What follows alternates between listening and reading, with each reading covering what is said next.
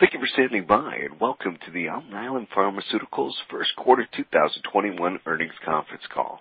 At this time, all participants are in listen-only mode. After the speaker's presentation, there will be a question-and-answer session. To ask a question during the session, you'll need to press star one on your telephone. As a reminder, today's program is being recorded. And now I'd like to introduce your host for today's program, Christine Lindenboom, Senior Vice President of Investor Relations and Corporate Communications. Please go ahead.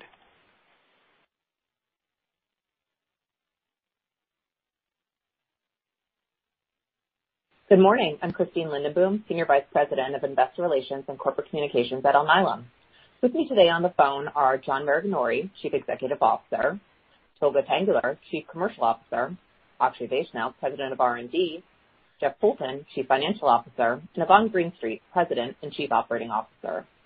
For those of you participating via conference call, the accompanying slides can be accessed by going to the Events section of the Investors page of our website, investors dot alnylam dot com slash events.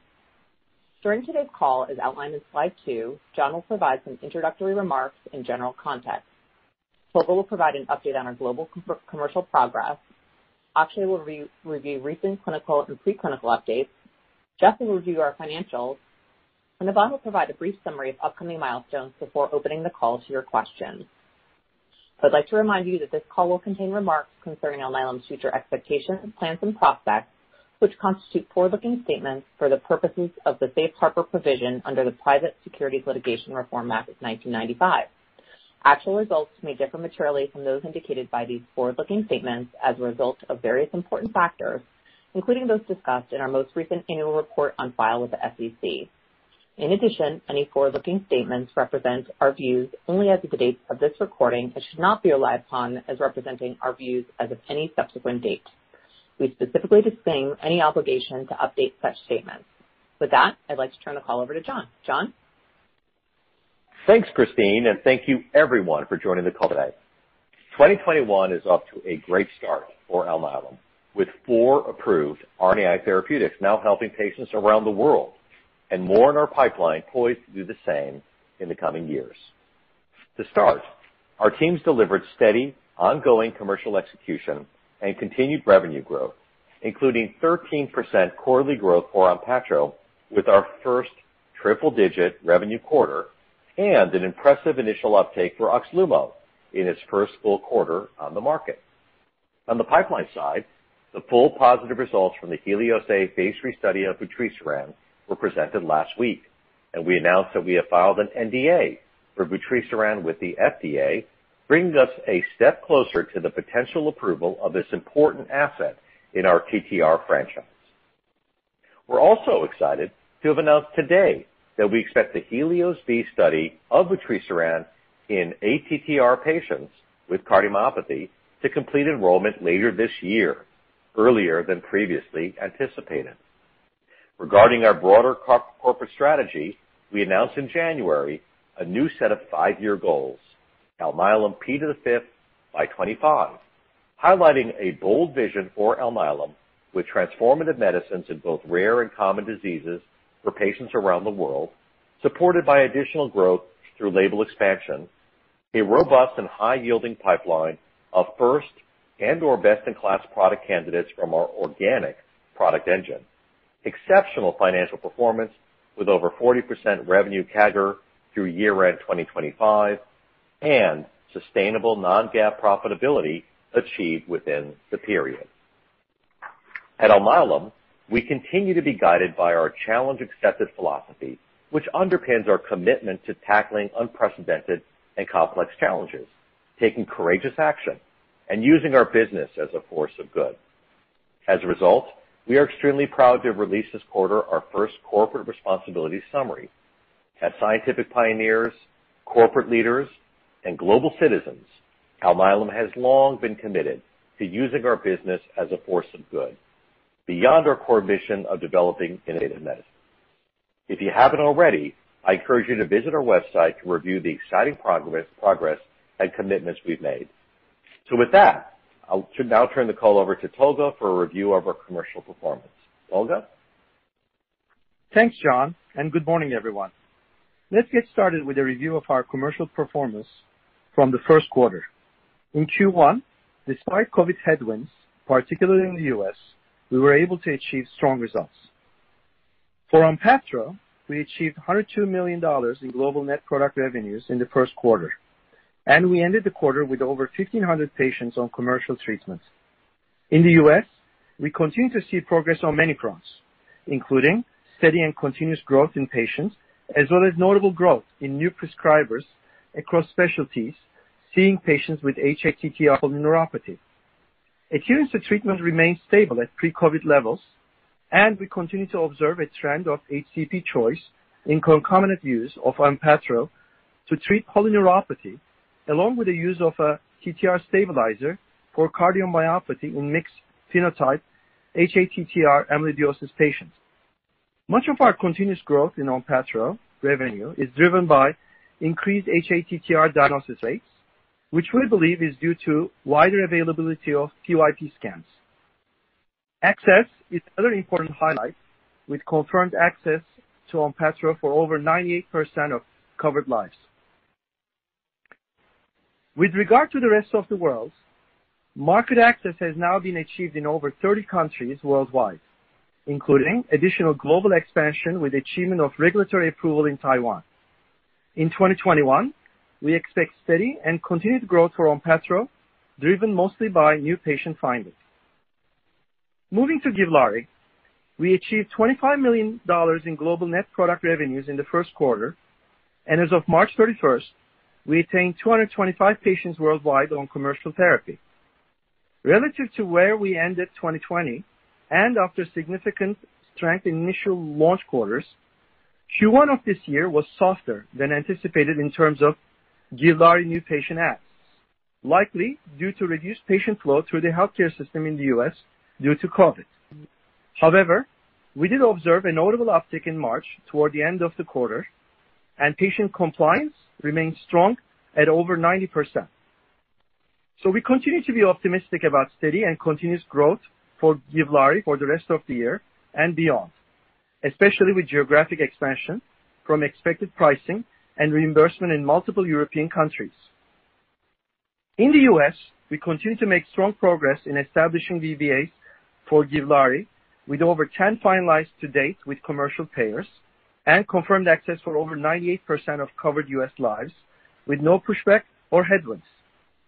In terms of prescribers, we observed ongoing expansion of the base, including new writers with a significant number of prescriptions coming from community centers, in addition to those coming out of centers of excellence. As noted earlier, geographic expansion around the world will be a driver for Givlaari this year, and we continue to make great progress with market access efforts across the EMEA region. This includes our recent launch in Italy. We've also received approval in Switzerland, and we believe our Japan J N D A review is on track for approval mid-year. Moving to Oxlumo, we're thrilled with the strong initial demand observed in its first full quarter of launch. We achieved nine million dollars in global net product revenues in the first quarter. Of course, with this being our first full quarter of Oxlumo launch, we're also benefited from the loading dose portion of the overall treatment regimen. We also received over thirty start forms in the U S since launch and attained approximately fifty patients on commercial Oxlumo treatment in the U S and E U as of March thirty-first. Our market access efforts are progressing very well for Oxlumo, with over five V B As finalized to date with commercial payers and confirmed access already for about two-thirds of covered U S lives.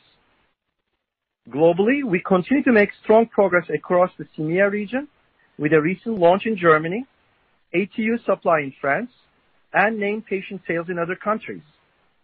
At this early stage of launch, we're very pleased to see broad utilization of Oxlumo across age groups and E G F R categories. We're encouraged by the initial uptake in both the pediatric and adult patient segments, and we think this bodes well for the long-term potential of Oxlumo. In conclusion, we believe twenty twenty-one is off to a great start as we continue to achieve steady growth across our wholly owned commercial portfolio. With that, I will now turn it over to Akshay to review our recent R and D and pipeline progress. Akshay? Thanks, Tolga, and good morning, everyone. I'll start with our efforts in A T T R amyloidosis, where we're advancing our two product candidates, patisiran and vutrisiran. With patisiran, we're committed to expanding the product's label for the treatment of cardiomyopathy in both hereditary and wild-type A T T R amyloidosis patients. To this end, we're conducting the Apollo B phase three study. We continue to enroll patients in Apollo B and continue to expect completion of the enrollment in early twenty twenty-one, which would put us on track for a top-line readout in mid twenty twenty-two. We're also advancing vutrisiran, which is delivered by a quarterly subcutaneous injection. Here, we're conducting two phase three studies. The first is Helios A, evaluating vutrisiran in amyloidosis patients with polyneuropathy, in hATTR amyloidosis patients with polyneuropathy. Just over a week ago at the American Academy of Neurology conference, we presented our positive full nine-month results, which I'll briefly recap here. On the primary endpoint of change in M N I S plus seven from baseline at nine months, vutrisiran treatment resulted in a seventeen point mean treatment benefit relative to the external placebo group from the Apollo phase three study of patisiran. The effect was highly significant, indicating robustness of the treatment effect.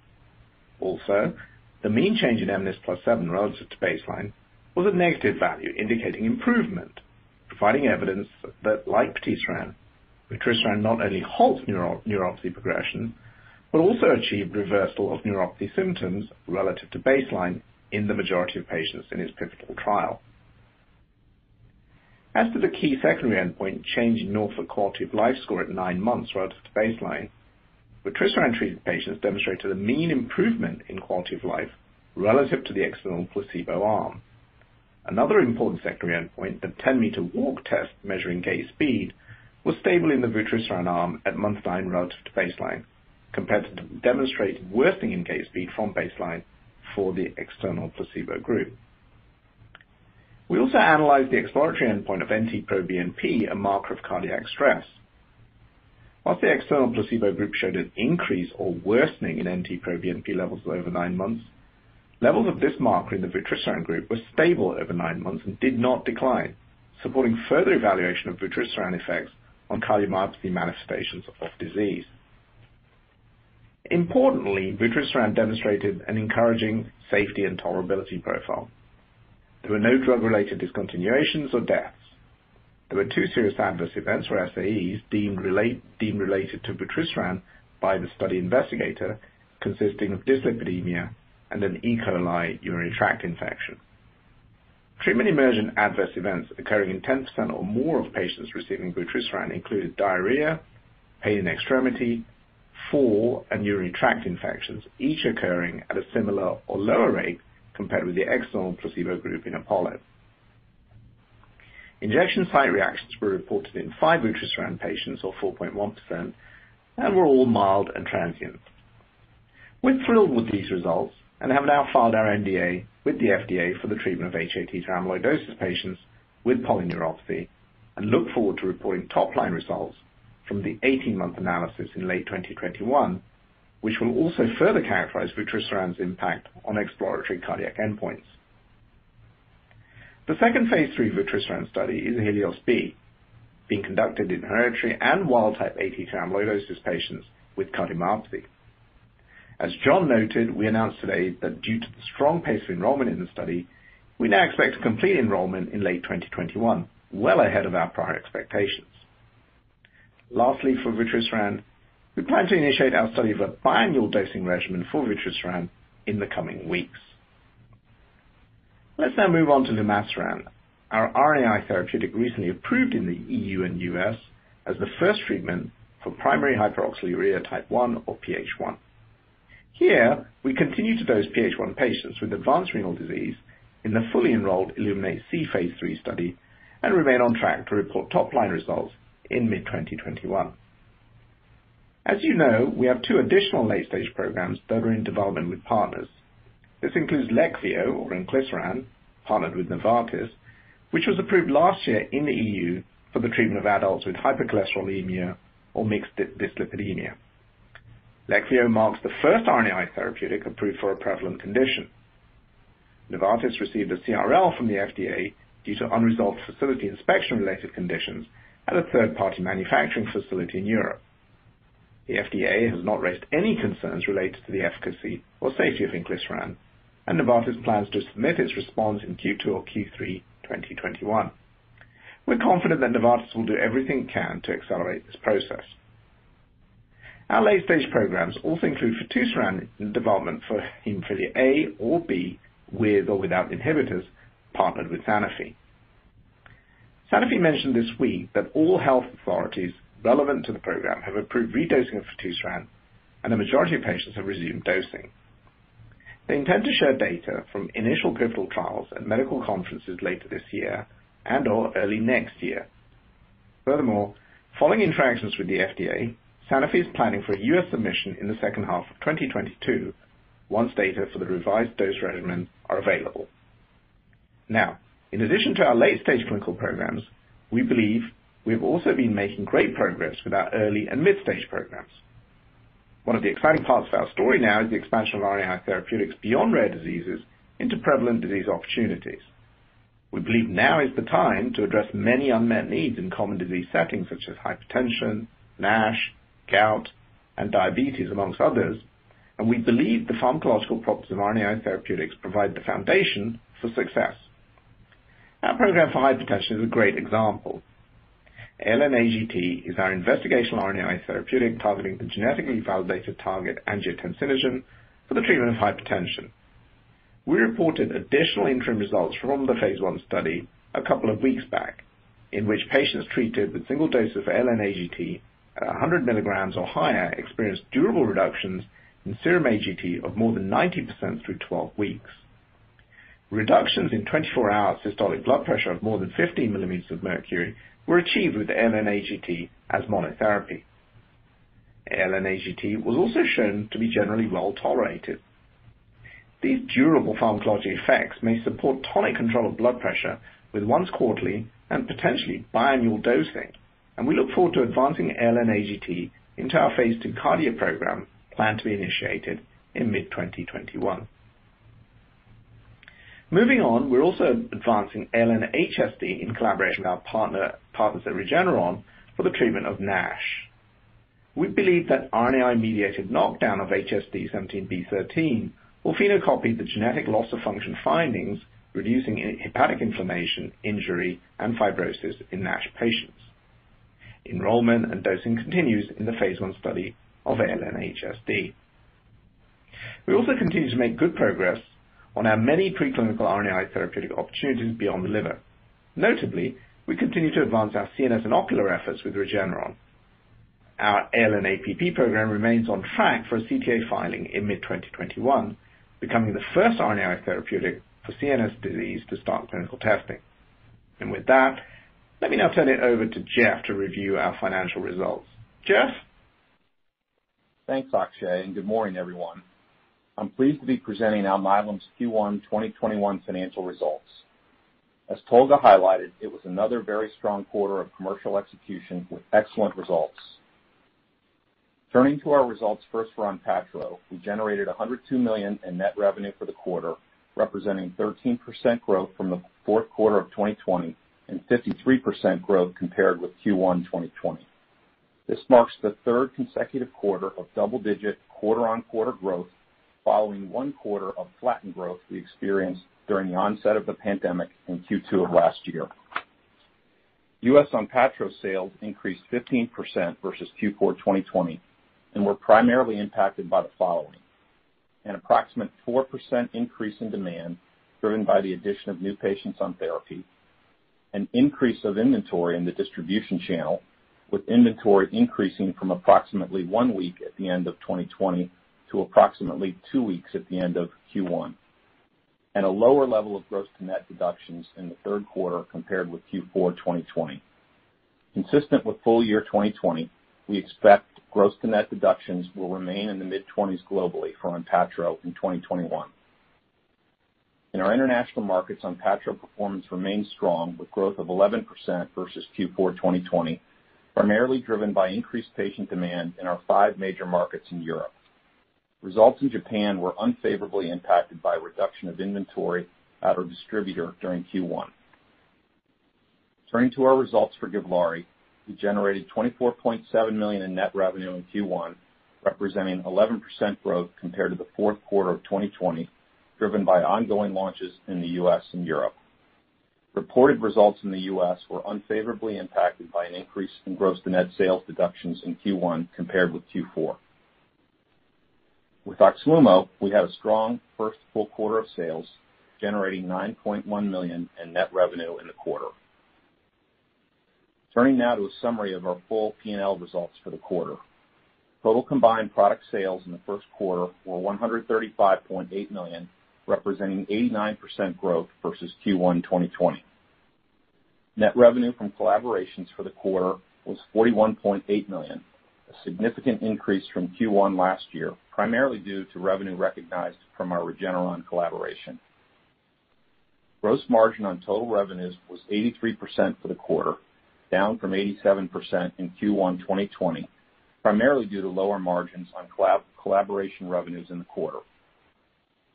Our combined non-GAAP R and D and S G and A expenses for the quarter increased modestly at six percent versus Q one twenty twenty. Key drivers of the increase were additional R and D investment in advancing our late-stage pipeline programs and increased S G and A investment to support the launch of Oxlumo.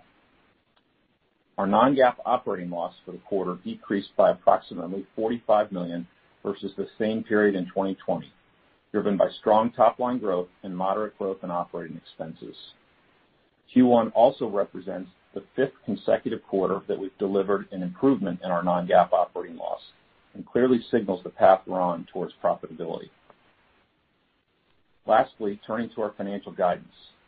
Following our strong Q one results, we remain confident in our full-year outlook and are reiterating the financial guidance we provided on our Q four results call in February. Starting with net product revenues, we anticipate combined net product revenues for our three commercialized products will be between six hundred ten and six hundred sixty million dollars. Our guidance for net revenue from collaborations and royalty is a range between one hundred fifty and two hundred million dollars. And our guidance for combined non-GAAP R and D and S G and A expenses is a range between one billion one hundred seventy-five million dollars and one billion two hundred seventy-five million dollars. With that, I'll now turn the call over to Yvonne to review our upcoming milestones. Yvonne? Thanks, Jeff, and hello, everyone. We've already achieved important milestones in twenty twenty-one, and as we look ahead, there are plenty of catalysts queued up for the next twelve to twenty-four months. Firstly, within our T T R franchise, we expect to complete enrollment in the phase three Apollo B study of patisiran early this year, setting up top-line results in mid twenty twenty-two. With vutrisiran, we're on track to initiate data generation for a biannual dosing regimen in mid twenty twenty-one, followed later in twenty twenty-one by presentation of eighteen-month top-line results in Helios A. And as we've announced today, we can look forward to completion of enrollment in Helios B later this year. For Givlaari, we look forward to an important regulatory milestone with its potential approval in Japan mid-year. Turning to Oxlumo, we anticipate an approval in Brazil in mid twenty twenty-one. Upcoming clinical milestones will also include top-line results from the phase three Illuminate C study in mid twenty twenty-one, as well as initiation of a phase two study for recurrent renal stones in late twenty twenty-one. This phase two study will be important for life cycle management of Oxlumo, with the potential to significantly expand the overall opportunity. Our early and mid-stage pipeline has lots in store as well. For cemdisiran, enrollment and dosing continues in the phase two monotherapy study in I G A nephropathy, and dosing continues in the phase one combo study with pozelimab in collaboration with Regeneron. Our partners at Vir continue to enroll and dose A L N H S D in a phase two combo trial with pegylated interferon alpha. And at Dicerna, our partners continue to advance belcesiran for A A T deficiency liver disease. A L N A G T is on track to enter phase two mid-year with the start of the cardio program in hypertension. And we're very excited about the planned filing in mid twenty twenty-one of our first C N S C T A for A L N A P P. This sets us up for potential initial C N S proof of concept data in twenty twenty-two. So needless to say, Alnylam has much to look forward to in the coming quarters as we execute on these key catalysts across our pipeline and platform, and the first quarter marks a strong start with regard to our Alnylam P S A five times twenty-five goals outlined in January. Let me now turn it back to Christine to coordinate our Q and A session. Christine? Thank you, Yvonne. Operator, we will now open the call for your questions. To those dialed in, we would like to ask you to limit yourself to one question each and then get back in the queue if you have additional questions. Certainly. Ladies and gentlemen, if you have a question at this time, please press star then one on your touchtone telephone. If your question has been answered and you'd like to remove yourself from the queue, please press the pound key. Our first question comes from the line of Tazeen Ahmad from Bank of America. Your question, please. Hi. Good morning, guys. Thanks so much for taking my question. Um, uh, good news on the enrollment rate for Helios B. I just wanted to get a little bit of color, if you could provide any, on um, why you think it was able to, it is enrolling faster than you previously anticipated, and does that give you a better sense of when we could see the uh, data, at least at the top line level readout? Thank you. That's, that's, thank you, Tazeen, and, and we're also very excited about the progress on, on Helios B. Um, I think it really, um, it really is supported by the enthusiasm in the community for vutrisiran as a, as a once quarterly sub-Q um, medicine for um, for A T T R amyloidosis with cardiomyopathy, in, which is what we're evaluating in that phase three study. Um, so really, really good, and obviously there's an opportunity for biannual dosing as well, uh, um, pending those results. So um, let me turn it over to Akshay to comment really on, on his perspectives on that. Akshay. Yeah, just building on what you said, John, um, you know, first and foremost, I'd say the outstanding work of our clinical operations team, particularly during this very stressful and remarkable COVID period. Um, I think it's also a testament to our global reach in the T T R space through our work in H A T T R amyloidosis with polyneuropathy.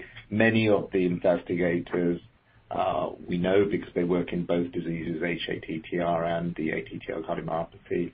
Um, and I think they're very excited about the possibility of our drugs in, in uh, wild-type T T R cardiomyopathy.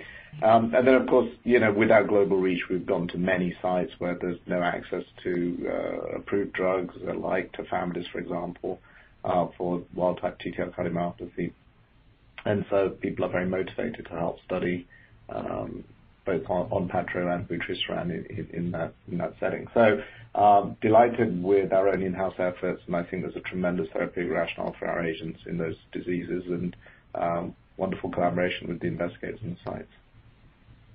And Tazeen, to your question about timing for, for results, um, you know, we're not giving any guidance at this point. Um, it would be premature to do that, but we, we are planning an interim analysis, and we are in planning on discussions with regulators to lock down exactly what the design would be of that uh, of that interim analysis. And when we have more clarity on that, we can provide it to you at that time. Otherwise, um, you you probably remember that the Helios B study has a thirty month endpoint. So the the you know without the interim analysis, it would go thirty months uh, past the point of uh, of uh, uh, enrollment being completed. Okay. Thanks, John. Thank you. Our next question comes from the line of Maury Raycroft from Jefferies. Your question, please. Hi, good morning, everyone, and uh, congrats on the update today. Um, just wondering if you can provide a, a breakdown on, on uh, how many Onpattro patients are on concurrent use with uh, stabilizers um, and, and any specifics on switches as well. Yeah, let me let me hand it over to, to, to Tolga on that.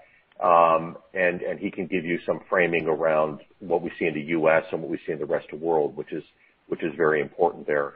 But just before I hand it over, obviously the, the, in, in all cases, the use of Onpattro is for the treatment of the polyneuropathy, um, in the hereditary, uh, A T T R disease. Um, so that's, that's an important, uh, reminder as well. Tolga, do you want to go ahead and comment, uh, on some of these dyna- market dynamics that we observe? Sure, John, and thank you, and hi, Maury. Um, yeah, so as, as John indicated, uh, we are obviously indicated for polyneuropathy, which actually makes the difference between different geographies. As you may know, uh, Onpattro is one of the the only other stabilizers, then there's no, um, uh, sorry, silencers, and there's no stabilizer indicated for polyneuropathy in the U S. There we do see for mixed phenotype patients for H A T T R, uh, and those numbers uh, remain uh, about twenty percent uh, right now with the concomitant use of uh, another uh, of a of a, a stabilizer for the uh, cardiomyopathy tre treatment, which were not indicated. Uh, in Europe and Japan, uh, we are uh, indicated with another. Uh, with a stabilizer, and as a silencer, I must say, uh, we're very encouraged by the switches for those patients that are progressing uh, potentially with the with the stabilizers, and and there uh, we do see the benefit of uh, silencers uh, and and and and and uh, are the contribution of switches in both in Japan and major European markets remain a very significant contributor of our growth. John? Or does that answer your question? Yes, yeah, very, very helpful. And maybe just as a uh, follow-up, um, based on the, the combo use trend that you're seeing, just checking if you're thinking about or having conversations with Pfizer um, to potentially collaborate on, on scanning or diagnosing, or maybe even leveraging the combo commercially as you think about reaching the broader cardiomyopathy opportunity. Yeah, Tolga? Yeah, I mean, look, first of all, Uh, having uh, multiple players in this devastating condition is a very good thing for the patients. Uh, and uh, e even though we're not collaborating with Pfizer, I think uh, if you look at the protocol development in major U S centers with the advent of these uh, uh, treatments, it certainly is helping. Uh, we certainly believe uh, those protocols should include uh, genetic testing, which then further uh, establishes the, the the condition for polyneuropathy and mixed phenotype patients. So uh, while we're not, you know, in direct communication or collaboration, I can tell you we're all aiming for those patients to get diagnosed as quickly as possible, which we know it takes anywhere between five to ten years uh, and can cause uh, mortality and morbidity. So um, again, uh, we're we're we're we're moving in the right direction, in the same direction, but there's no specific collaborative Uh, action between the two companies. Got it. Very helpful. Thank you very much.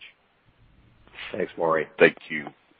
Our next question comes from the line of Alethea Young from Cantor Fitzgerald. Your question, please. Um, and congrats on all the progress. I wanted to talk in particular about um, Givlaari and the trends that you're seeing. It seems like, if I'm reading this chart, I'm a little bit colorblind, I think, but, you know, you saw like seven million plus in sales ex U S and, and one point four in the U S I just wanted to talk a little bit about how you're thinking about growth trends in the United States um, and, and kind of the trends that you're seeing there are unique and distinct, obviously, relative to ex U S I saw that you had the A T U in France. I'm assuming you booked that. Thanks. Yeah.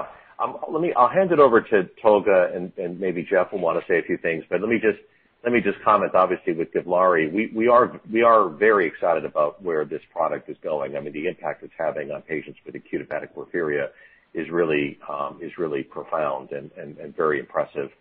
Um, and so we we are we are really pleased uh, with the help that we're providing patients with this uh, terrible uh, disorder.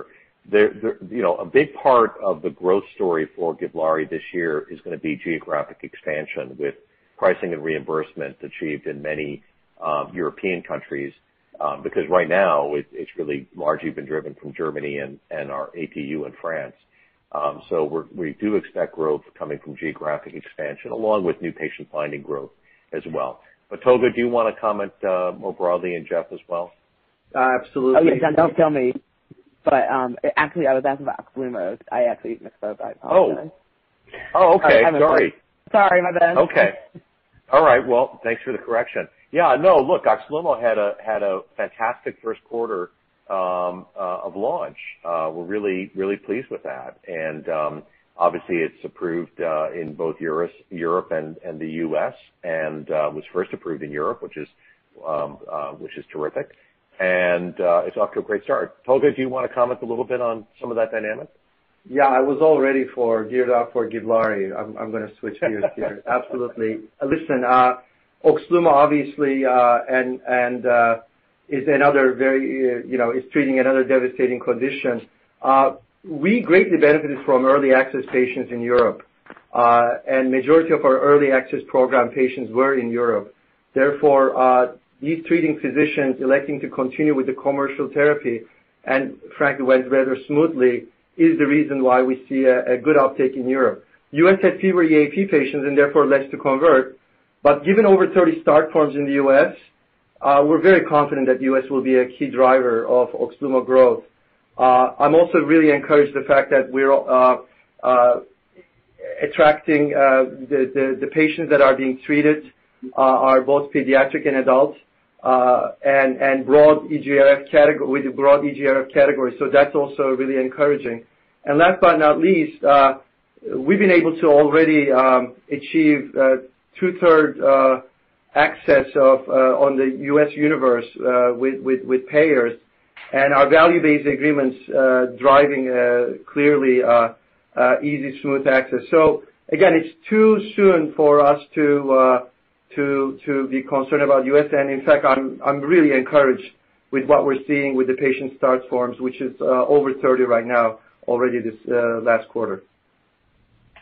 Awesome, thank you. Thanks, Alethea. Thank you. Our next question comes from the line of Salveen Richter from Goldman Sachs. Your question, please. Hi. Thank you so much for taking our question. This is Sonia on for Salveen. Could you help frame expectations into the Apollo B trial? In particular, we're wondering what would be considered clinically meaningful and how we should think about potential read-through to the Helios B trial. Thank you. Yeah, thanks, Sonia. Um, just as a reminder, I'll, I'll hand it over to Akshay, but just as a reminder, Apollo B is our uh, randomized double-blind placebo-controlled study of, of patisiran in wild-type and hereditary A T T R uh, patients with cardiomyopathy. So this is the opportunity um, to potentially expand uh, uh, our, our patisiran opportunity um, into that, that broader segment. Um, and so, Akshay, do you want to comment a little bit on how we view uh, success in that study? Yeah, um, the primary endpoint in Apollo B is six-minute walk distance, which is a clinically validated measure uh, in the disease and is, uh, you know, intuitively clinically meaningful. Patients with cardiomyopathies, any form of heart failure, um, struggle with exercise and exercise tolerance. So, you know, being able to walk significantly better relative to the control arm is going to be very important to demonstrate that. Um, and uh, so that I, the primary endpoint in and of itself will be very clinically meaningful. Uh, beyond that, we will get a lot of additional data from that study. Um, of course, we'll be looking at hospitalization rates, mortality. Um, the study is not powered for that, but it will, of course, be important to see what trends we're seeing there. Um, and, you know, in addition to that, a host of biomarkers and other endpoints such as B N P, Um, such as uh, echocardiogram changes um, and technetium and the like. Now, the reason why we feel excited about that whole package and the likelihood of success is that if you go back to the original Apollo study with patisiran in H A T T R with polyneuropathy, um, in the cardiac patients within that study, or patients that had significant cardiac disease, I should say, uh, we saw, you know, very encouraging findings. Um, we saw, you know, uh, their ten-meter walk test stabilized. Uh, relative to placebo rate deteriorated um, dramatically. We saw that B N P uh, was stable or slightly down relative to placebo in that study. B N P is an important cardiac biomarker. Echocardiogram showed reduction in the left ventricular wall thickness. Um, and then subsequent to that, other groups have demonstrated, academic groups such as the Gilmore group in London, and pu- they've published this, that they see diminution on technetium scan with uh, evidence for regression of amyloid in the heart. They also saw that by cardiac M R I. They saw stabilization of six-minute walk distance in their Onpattro-treated uh, H A T T R cardiomyopathy patients. Uh, these are all very encouraging, you know, uh, findings to us that support uh, the likelihood of success with Apollo B. And then finally, um, you know, with mortality and hospitalization itself, post-hoc analyses from the original Apollo study did demonstrate Um, significant difference. Now, they're post-hoc, and we should be very mindful of that. But again, an encouraging finding. So in totality, uh, I think the therapeutic rationale is very strong, both for Apollo B and also for uh, vutrisiran in Helios B, where, of course, the study is larger and is powered to detect um, mortality and hospitalization changes, and that's the primary readout. Um, and so, you know, I think if Apollo B is positive, which uh, I've given you the reasons why we're excited, we're, we're then very encouraged by uh, the implications for Helios B as a result, and, and should speed the interim analysis and so forth of Helios B. Yeah, and I'll just add um, to, to, to that, um, that obviously we'll, we're expecting data from Apollo B middle twenty-two. We, we do, we're on track to complete enrollment in early twenty-one, so just in the next, you know, period. And then we expect to have data from Apollo B in mid twenty-two. So that is going to be obviously an important data readout um, sometime uh, mid next year. Thank you so much. Thank you. Our next question comes from the line of David Leibowitz from Morgan Stanley. Your question, please. Thank you very much for taking my question. Um, if there is, I mean, when there is an, an interim, interim analysis for Apollo B, um, what, what type of analysis will actually be conducted? And is there a possibility that that interim analysis can produce a result that, that allows for an earlier, uh, uh, I guess, uh, regulatory submission, or, or is it really we just should assume thirty months is, is the, the only route to, to a submission? Yeah, David, thanks for that question. Uh, I'll, I'll hand it over to Akshay, and maybe Yvonne wants to comment as well. But, I mean, the purpose for doing the interim analysis would be to potentially bring vutrisiran uh, to the market um, ahead of the final result, which would read out at, at thirty months. And, and so that, that certainly is the intent of the interim analysis, to shorten that, that time. Uh, so that, that is why we're doing it. Um, Akshay, Yvonne, any more to add to that? No, not really. I think you covered it, John. I think if Apollo B is positive, then that would certainly be very exciting for anticipating the results from Helios B. That would accelerate the interim analysis, gives great insight into the kind of relevant interim analysis to do. And the motivation would be to get vutrisiran to patients faster with that I A. Yeah. Yvonne? No, that's great. I think um, I think that's covered it. I mean, the only thing I would say, David, is, is just bear in mind that we, we have not yet uh, resolved the design of the interim analysis with, with the regulatory authorities. We we we have um, they, you know we have in the original protocol um, specified that there would be an interim analysis, or that could be an interim analysis, but the final design of that would need to be aligned on with regulators, uh, which is an important step.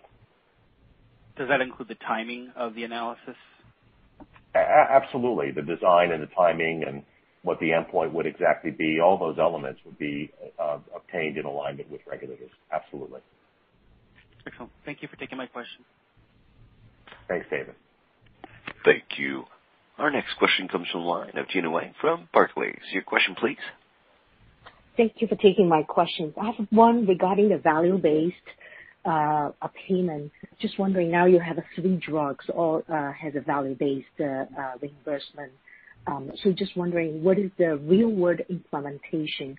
And, the, you know, based on current experience, roughly what percentage of patients you need to actually adjust uh, the payment um, or value uh, due to lack of efficacy? Yeah. Well, Gina, let me just start um, on that really important question, uh, and then maybe turn it over to Jeff to sort of address, um, um, you know, how how that's been ha- handled in the real world. But let me start by saying that um, we're really proud of our proactive approach with value-based agreements with payers. Um, you know, certainly in the U S commercial market, we've also done some element of that in, in, in Europe as well.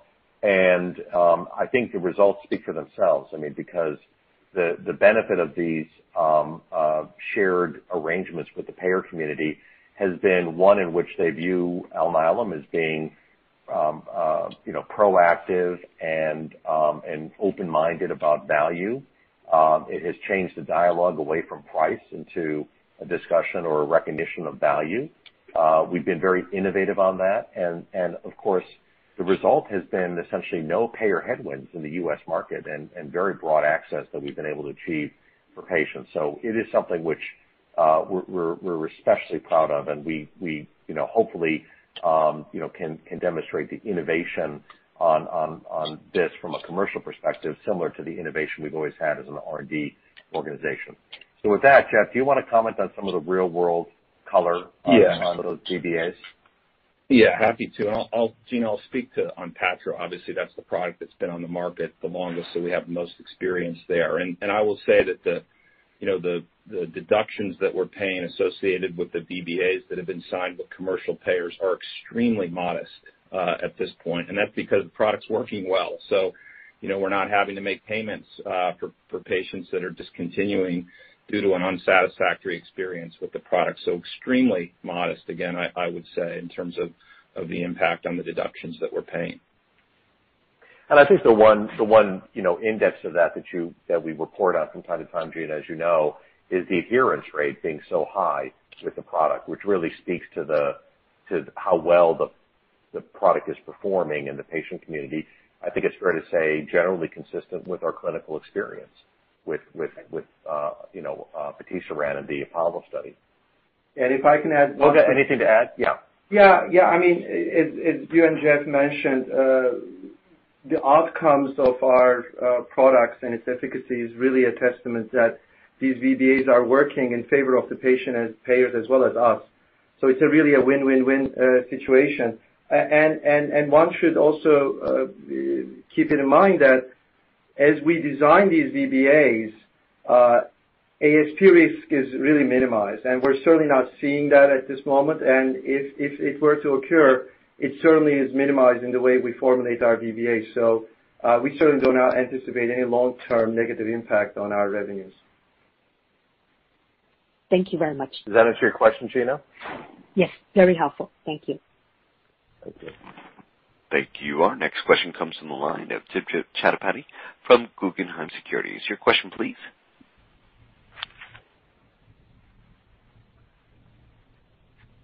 Are you on mute, Debjit? Sorry, yes, I was on mute. Um, I thought so. So, sorry.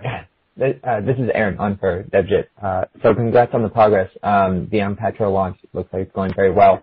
Um, can you tell us what proportion of patients being treated in the U S also have uh, concomitant cardiomyopathy versus polyneuropathy alone, and maybe elaborate on the ramp in diagnosed patients in A T T R? Thanks. Uh, sure. I mean, we answered the first question earlier. You may not have heard the answer, but we can do it again. No problem. Uh, Tolga, do you want to handle both of those questions? Yeah, absolutely. Um, the first question, obviously, is, first of all, I, let, let's be clear. Our objective is to make sure that we get to treat as many patients with polyneuropathy condition as possible. In some cases, physicians uh, identify these patients with mixed phenotype, and in those instances, we obviously help support patients to make sure they get access to our medicine if they were on another uh, treatment with a concomitant therapy. That's that's uh, we're, we're pleased with what we're seeing. Uh, and in, obviously in, in Europe and Japan, we don't have this uh, phenomena, uh, and we tend to build our business with the switches. Um, and obviously net uh, naive patients, which, which again, we see a great progress. Uh, can you repeat the second question? Just about the ramp in diagnosed patients in A T T R, how that's increasing. Yeah, yeah, yeah again, I think, uh, you know, rising tide uh, lifts all boats. Uh, so we do see a great expansion of uh, protocol development in centers of excellence. We see a good referral network with uh, community centers. Uh, as you may know, the P Y P scintigraphy scans are really helping, uh, and these uh, scans are uh, relatively uh, uh, cheap, inexpensive, and, and, and, and very accessible. So we see more and more centers are uh, diagnosing these patients, and then we do see uh, uh, a good uptake of our uh, genetic testing program, Alnylam as well. In fact, the last uh, two, three uh, months uh, of the first quarter, we've seen our highest number of genetic testing. So right now, up to now, we've uh, tested about thirty-six thousand uh, uh, patients uh, that are suspected of H A T T R, and we've received a relatively high yield out of these, about six percent. Uh, Over two thousand patients were diagnosed uh, with uh, uh, ge- the genetic mutation. Uh, so uh, that's going really well, and we're very encouraged by both the increase of P Y P scans as well as uh, as well as system taking advantage of genetic testing along with Alnylam. Did that Thank answer you. your question? Yeah, that's great. Thank you. Thanks, Aaron. Thank you. Our next question comes from the line of Paul Matteis from Stifel. Your question, please. Great. Thanks so much. I uh, I wanted to ask one more question about Apollo B, and that's really, you know, how do you think we could end up comparing these data to the tafamidis data? If we go back to Apollo A, I remember, John, you kind of talking about ahead of those data a goal to stabilize disease or even reverse it, and that would be unequivocally better than tafamidis. Do you think the six-minute walk test data from Apollo B are going to be directly comparable to what we have from tafamidis in this population, six-minute walk, and what would be the caveats in the comparison? Thanks. Well, well, Paul, I'll, I'll, I'll just start, and then and then and then I'm sure Akshay will, will, will want to chime in. But you know, in general, of course, comparisons between studies, you know, is something that you have to always take with a grain of salt. There are formal ways of doing it, uh, which may be done uh, by people, um, but ultimately, it, it, it is it is you know fraught with caveats. Uh, to, to say the least. Akshay, do you want to comment a little bit on that further? Yeah, let, I mean, let me just reiterate, because I think it's so important what you just said, that, um, you know, Pfizer colleagues uh, with their investigators did wonderful work, and, you know, they should speak to the value of their results and the implication. Uh, direct comparisons are not, uh, not valid, really. Uh, now, having said all of that, Uh, at, a, at a very high level, I think what all of us would like to see in this space, uh, patients, investigators, um, and all of us investigating drugs, is we'd like to halt the course of this terrible disease, cardiomyopathy, in these patients. And looking at the published um, Pfizer data with tafamidis, um, I think it's fair to say that that drug obviously has significant um, uh, you know, impact on mortality and hospitalization, six-minute walk distance. But the overall feeling it is is that it's just slowing down the rate of deterioration. And what if we could just sort of halt the disease and extract, stabilize these parameters like six-minute walk distance, which is what we very much look forward to doing, um, you know, and showing with Apollo B. Um, the work of Gilmore et al., which I cited earlier, you know, study of twenty-something H A T T R amyloidosis patients, Uh, where they looked at the cardiomyopathy aspect, showed stabilization compared to historic control. Now, you know, that's a single-arm study comparing to historic control, but that's encouraging, you know. Uh, and everything keeps pointing to the idea that we could stabilize. Recently, with vutrisiran in Helios A, we showed stabilization of B N P versus deterioration of placebo. We'd seen that previously with patisiran in the original Apollo study. So um, I think um, direct comparisons are, are very fraught.